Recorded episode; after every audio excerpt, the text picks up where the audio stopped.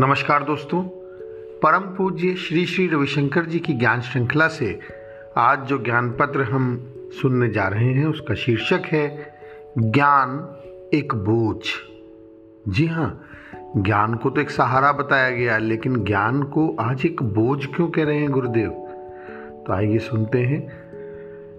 गुरुदेव कहते हैं, ज्ञान एक बोझ है, यदि यह तुम्हारा भोलापन ले ले।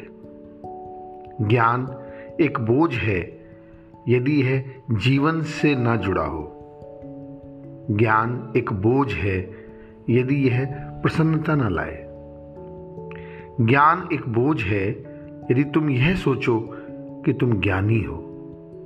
ज्ञान एक बोझ है, यदि यह तुम्हें मुक्त न करे। ज्ञान एक बोझ है, यदि यह तुम्हें विशेष होने का एहसास दिलाए।